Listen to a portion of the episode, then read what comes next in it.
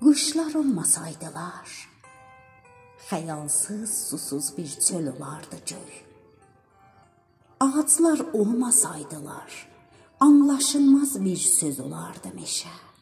Ölü bir quş olardı xəyal.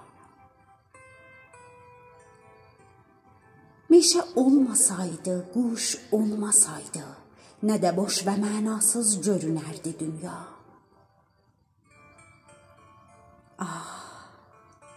Mənim hər zamançı yol yoldaşım, sevgilim.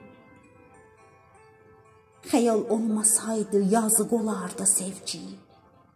Mən isə min ağacın puçalmış köçü kimi səhra küləklərinin əsiri olardım və bir ovuc durna lələyi kimi uçuş yuxusunu daima qaşqabaqlı yatmış tiçan kollarında görərdim. Nə yaxşı ki, xəyal vardı. Və sən mənim elə həmən mehriban sevgilimsən.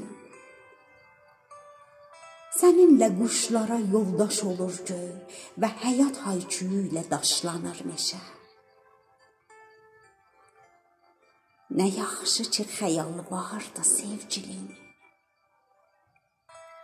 Nə yaxşı ki, xəyal vardı.